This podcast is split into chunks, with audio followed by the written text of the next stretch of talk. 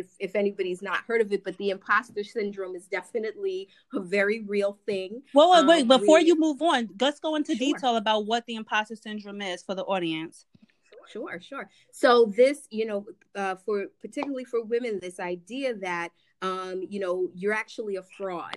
Um, yes, you have this degree, that degree, you know, this promotion, that promotion, but you are a fraud. It's not real. Somebody's going to find you out, you know, and you're just having these uh these experiences sort of by by chance mm. it's you know and so that creates a, a lot of anxiety and and fear that um you know you're sort of like at any moment it's all going to go away or you can't keep it up because it's not really about what you are capable of um, so i think those sort of just consistent types of thoughts um, you know is definitely a sign that okay